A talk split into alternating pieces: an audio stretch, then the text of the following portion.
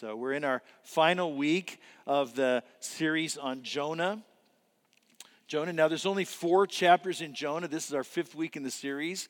So, we're going to do some things that kind of pull it all together and, and connect Jonah to other parts of the Bible, to the larger story of Scripture, and to the New Testament today. But to begin with, let me just give you a little bit of a recap of where we've been if you haven't been able to be with us the whole time, the whole series. Um, number one, you remember how the book of Jonah starts, where God called Jonah to go and preach repentance to the city of Nineveh. Nineveh was the capital city of the Assyrian Empire. Assyria was hostile to Jonah's people, the Israelites. They were a threat to their actual existence as a nation. So Jonah ran away from God. He, ran, he didn't want that assignment. He wanted to get as far away from Nineveh as he could. He got on a, on a ship and started sailing across the Mediterranean in the opposite direction of Nineveh. So God wasn't done with Jonah. He's not, he's not going to just write him off and let him go. So God sent a storm on that boat. And the storm was threatening to, to sink the whole ship. Jonah told the crew, he said, Look, the only way you're going to be able to save yourselves is, is, if you throw me overboard. He says, This isn't about you, it's about me and God. We got this thing. And so you're going to have to, I can deal with it. Uh, and as soon as they did, the storm stopped. Jonah swallowed by this great fish. In the belly of the fish, he prays to God. He repents of his bad attitude. God hears him, gives him a second chance. In chapter 3, Jonah actually does go to Nineveh. He obeys the call. He brings them a message of a warning of God's impending judgment upon them. And the surprise, surprise to everybody, the surprise to Jonah for sure is that the people actually believed him and they repented of their evil. They humbled themselves in contrition God heard their repentance, He saw their response, He forgave their sin, He relented from His judgment. So everybody lived happily ever after, right? Well, no, when you get to chapter 4, Jonah still got a problem. He didn't like that God had spared Nineveh. They were his enemies. And so, so God shows mercy to Jonah and works with him and nurtures him to help him understand the bigger perspective of what God was about. Now, the really, ultimately, the end of the story is Assyria eventually did go back to their old ways again.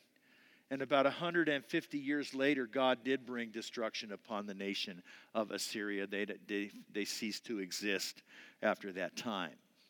So now that we're all caught up, what I want to do is, is remind you of the basic idea of the whole uh, series. This is the premise of the series, is that the story of Jonah is about the God of miracles who's willing to let everyone off the hook for their sins. So, we're going to talk about some of the miracles that we see in the book of Jonah, this God of miracles. Now, what we've tried to do during the series is to clarify that God doesn't let people off the hook just by looking the other way or just by ignoring our sin or, or pretending it didn't happen. That, that God doesn't let people off the hook for their sin just because He doesn't care about evil or about sin, not, not at all. Every, every one of the sins that we commit, whether it's our thoughts, our attitudes, our motives, our words, our actions, whatever shape it takes, is a sin against a perfect and righteous and holy God. And that sin deserves judgment. The Bible says the payment for sin is death, but because God is so merciful, He sent His Son to pay that payment in our place on our behalf. He took the penalty of our sin so that when we respond in faith to Him, then God lets us off the hook. We saw that with the city of Nineveh. They responded with contrition and repentance. God relented. And so today, so today we're going to look at the, the miracles that God does in the book of Jonah. Now, having said that, I want you to understand the book of Jonah is not a fairy tale. It's not a Pinocchio story that somebody made up, but it's actually a historical account. Jonah's a real person who lived in a real time, who, who lived in a place that you can actually find on the map. And so, here, for example, in, in 2 Kings, it talks about him. It says that Jeroboam II, he's the king, recovered the territories of Israel between Lebo Hamath and the Dead Sea, just as the Lord, the God of Israel, had promised through Jonah, son of Amittai, the prophet from Gath Hepher. So, it says Jonah had a father named Amittai, that he lived in a particular town called Gath Hepher, which, by the way, was in a region of Israel that belonged to the tribe of Zebulun. And this passage, Second Kings, is from the historical writings of the Old Testament. It's an account of the facts, you know, what happened next, what happened next. And then you look at the book of Jonah, you see that all the places that are listed there are places that we can that we know where they are, we can find them today. But what, what seals the deal for me is you look at Jesus when he talked about Jonah, and we'll see this later in the message, but when he talked about Jonah, he treated Jonah as a real person. He treated the details of Jonah's story as if they really happened, mentioned him by name. So Jesus himself clearly assumed that the story of Jonah was historical, that Jonah was a real person. And so we're going to look today at four miracles of Jonah. There's more than four in the book, but we're going to look particularly at the ones where it says God did this or God did that. Or God caused this, God made such a such a thing happen. And four times it describes things that God actually did that could not be then ascribed to just the action of nature or just to uh, uh, described by scientific laws and things like that. And so, my goal this morning is to encourage you to believe God. To see, we see him in action in this story. We see the things that he's doing. I want to encourage you to take seriously what God says about himself with the result that you would, you would put your trust in Him for any and every situation that you might be facing in your life. And in fact, beyond that, to entrust your entire life and your entire eternity to Him. So let's take a look. Four things. Number one, it's a miracle that God spoke to Jonah in the first place. Well, that's how the book begins. The very first verse of the very first chapter, it says, The Lord gave this message to Jonah, son of Amittai Get up and go to the great city of Nineveh, announce my judgment upon it, because I've seen how wicked its people are. God's God starts it all off by speaking to Jonah. He speaks to him again at the beginning of chapter 3. In chapter 4, he speaks three times to Jonah. Now, that's a miracle because it can't just be explained by natural or scientific laws. And the miracle is not just that God can and does communicate with human beings, but that He'd want to speak to us, that He'd even want us to communicate back to Him as well. Now, if you look at the history of God speaking, it starts the very beginning of the Bible. In Genesis chapter 1, God spoke the universe into existence. And in Genesis 1, each new day of creation begins by saying, Then God said. Then God said, Let there be light, and so forth. And you know what? It happened. Whenever God says something, it happens. And so Isaiah 55 bears witness to this. God says, It's the same with my word. I send it out, and it always produces fruit. It will accomplish all I want it to, and it will prosper wherever I send it. So God's word is powerful, and He tells us through the prophet Isaiah, He says, Look, my word's always going to produce fruit, it's always going to accomplish its result, it's always going to do what I want it to do. Now, the amazing thing is that you and I have the privilege of experiencing this miracle all the time. We get, to, we get to have God speak to us, and God invites us to speak back to Him. Now, for me personally, I've never heard God speak in an audible voice. I know people at Alpine Church who have, and they have some very precious experiences of God speaking audibly in a way that they could hear that was at a key, crucial moment of their life. I've never experienced that, but God has spoken to me countless times through His Spirit, through His people, through His Word, and often those things in combination together.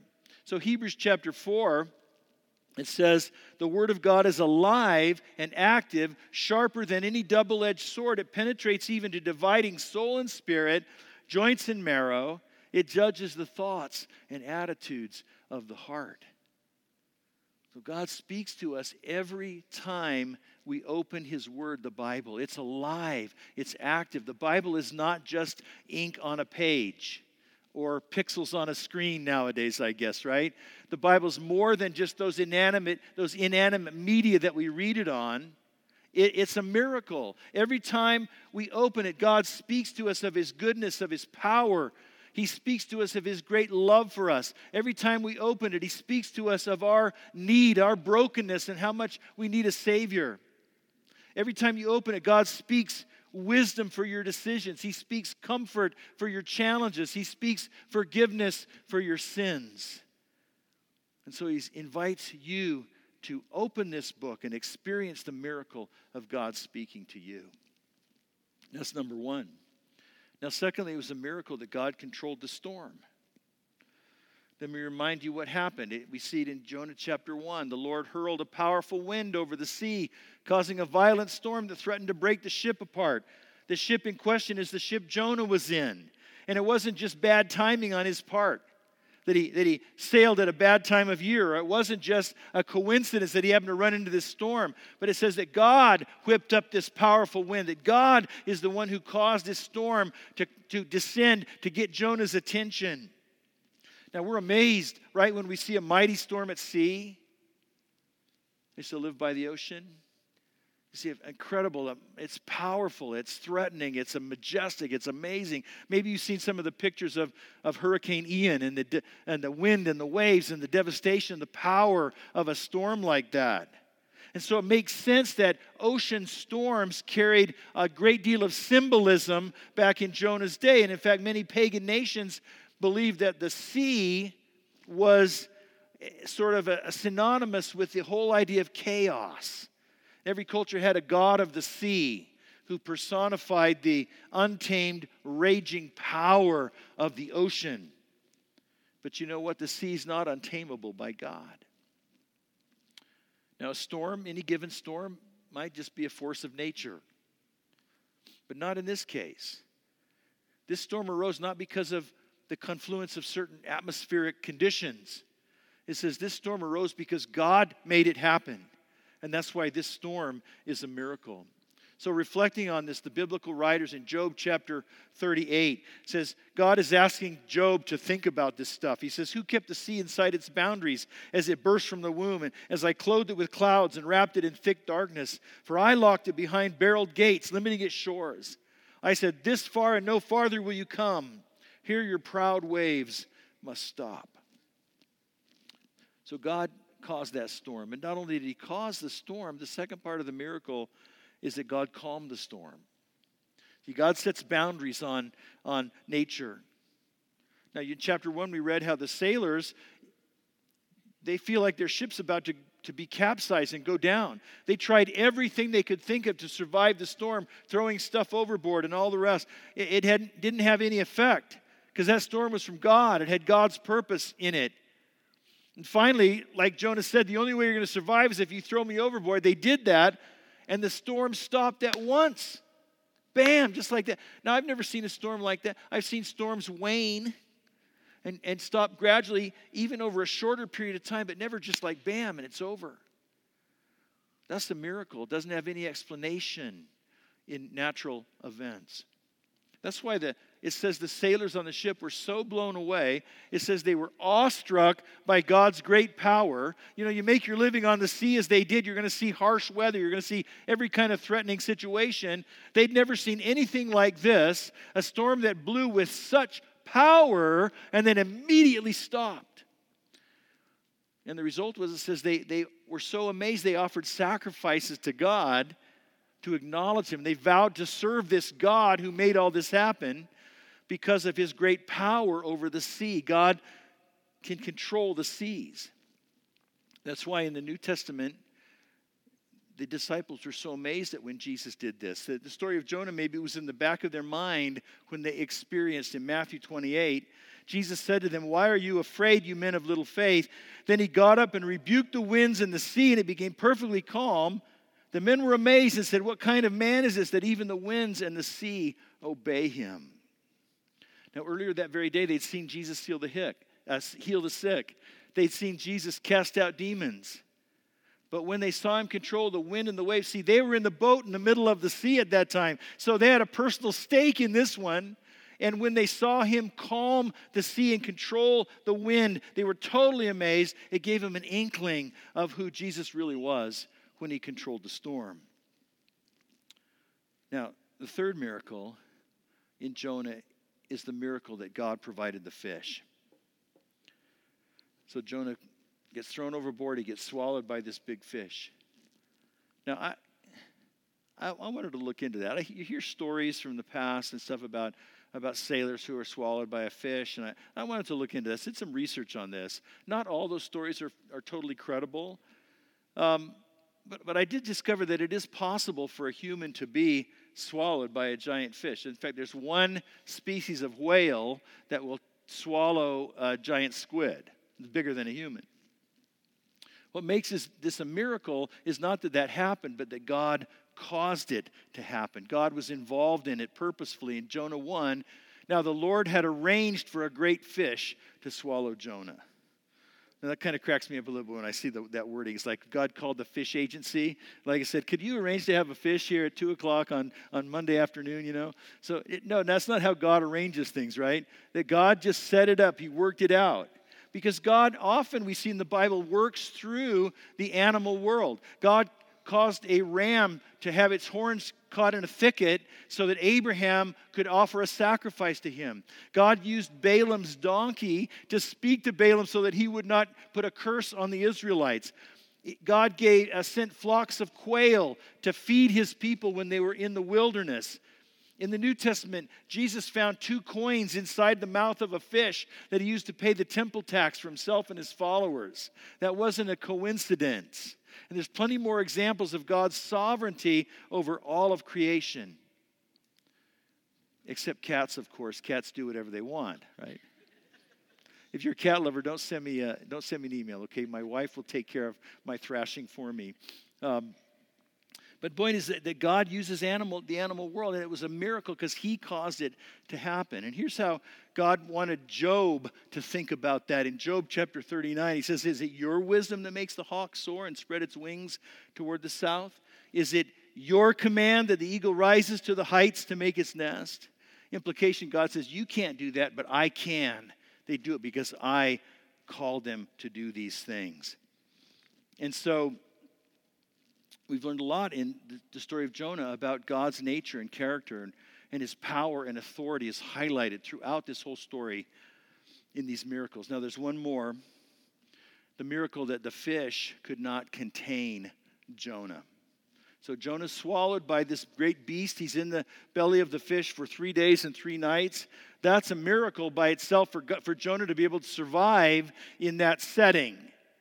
You know, the, the, the whale that could swallow a, a squid, well, the, their stomach is constrained. It's not like a little room where you could build a fire and, and stuff like that. There's no oxygen in there. And so it's a, it's a miracle for Jonah to survive. Now, there's a couple of possibilities that different biblical scholars have pointed out, and either one of them could be the case.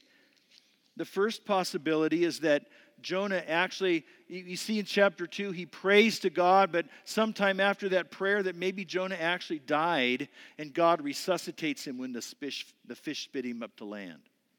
Other possibilities that God just supernaturally kept him alive uh, for that entire time. Either one of those is a miracle. Now, I know this story, this tale of Jonah, makes us wrestle with this whole idea of miracles. Maybe you're wrestling with the concept of miracles right now in general, or maybe this particular miracle. But the way I've always approached this is if, if God is real, if there is an infinite God, then none of these things is a problem for him. For the God who spoke the world into existence, for the God who controls the seas and the storms, who commands the animal world, neither of these miracles would be really any particular difficulty for him. But the point is, Jonah has prayed, he's, he has this attitude of repentance, and God acts. And it says in Jonah 2:10, then the Lord ordered the fish to spit Jonah out onto the beach. You see God commanding the fish to do what to do what he wanted him to do, and the fish did it. By the way, it's interesting. If only Jonah had done that, right? That's the difference. We human beings have this independent will that God allows us. If only Jonah had obeyed God in the first place, he would have avoided himself a ton of trouble, wouldn't he? And that certainly is true for us in many of the situations that we encounter in our lives as well. Now, what I want to do to close is I want to connect the dots from the story of Jonah to the rest of the Bible because the story of Jonah actually points forward into the New Testament into another miracle, perhaps the greatest miracle that humanity has ever seen. It points forward to the resurrection of Jesus. So let's look at how Jesus talked about Jonah in Matthew chapter 12. One day, some teachers of religious law and Pharisees came to Jesus. They said, Teacher, we want you to show us a miraculous sign to prove your authority. But Jesus replied, Only an evil, adulterous generation would demand a miraculous sign. But the only sign I will give them is the sign of the prophet Jonah. For as Jonah was in the belly of the great fish for three days and three nights, so will the Son of Man be in the heart of the earth for three days and three nights. So here's these religious leaders of Jesus' time who approach him, asking for him to do do a miracle to prove his authority. Well, Jesus had already performed a lot of miracles by then. He'd healed a lot of people, he'd cast out demons, he'd done a number of things right in public that everybody could see. And so that's why Jesus calls them an evil and adulterous generation because they refused to believe what he'd already done. They said, Well, we want more. Well, then what guarantees that they would believe the miracle that he did then if they didn't already believe the other ones? Their hearts were hardened toward him. And so Jesus says, You're only going to get one sign the sign of the prophet Jonah. Just as Jonah was in the belly of the fish for three days and three nights, he says, Jesus says, I'll be in the heart of the earth for the same time. Now, this seems kind of cryptic, but in retrospect, we understand he's talking about his death and burial. That he died on the cross, he was buried in a sealed tomb on the third day that Jesus was raised to new life. And that's so important because when Jesus rose from the dead, that's like the exclamation point on his whole life, on, on his work on the cross. It, it's like when he rose from the dead, he proved that he really had conquered sin on the cross. He proved that he really had conquered the power of death when he rose again for those who follow him. And so his resurrection, the Bible says, is a guarantee that his people will also be resurrected to glory one day. And so the book of Jonah, then, like the whole Bible, points toward Jesus. Not surprised, but we see the connection here. It points toward Jesus. Here's the parallel. There's a number of parallels. For, for example, when Jonah, he went and called, he went and, and called uh, out repentance from this Gentile nation. And he, he preached this message to them. And when they repented, he didn't like it because they were foreigners and enemies. And, and similarly, when Jesus came, he came first for the Jewish people, but not only for them, also for the Gentiles as well. And that's one reason the leaders of the Jews hated him because they couldn't control him and what he wanted to do. Jonah sacrificed himself on the ship so that the sailors would not be lost would not die in the storm. Jesus sacrificed himself on the cross for all who believe to save us from sin. Jonah threw himself into the fury of the sea. Jesus threw himself into the fury of God's wrath when he went to the cross. Jonah's in the belly of the fish for three days and three nights. Jesus in the grave for three days. The fish could not hold Jonah, the grave could not hold Jesus. Now, when Jonah preached to the people of Nineveh, another kind of miracle occurred. The people believed God's message and they repented. See, repentance is a miracle. I mean, nobody would have possibly uh, expected the Assyrians, of all people, in their arrogance and their violence, to actually humble themselves and turn to God. That was, that was a complete miracle. God had softened their hearts. But it's not just a miracle for people like the Assyrians. None of us can come to God unless God works in our life, unless God draws us to Him, unless He softens our heart. Yet, even then, when He does that, some will still refuse to trust in Him. We see it with these people that Jesus is talking to in Matthew 12, he says to them, The people of Nineveh will stand up against this generation on Judgment Day and condemn it, for they repented of their sins at the preaching of Jonah. Now, someone greater than Jonah is here, but you refuse to repent. Man, he's talking to the top leaders, the top religious leaders of his day, the most religious people in the community at that time. And he says, You know what? You're going to have to answer to the people of Nineveh because they heard Jonah and they turned to God.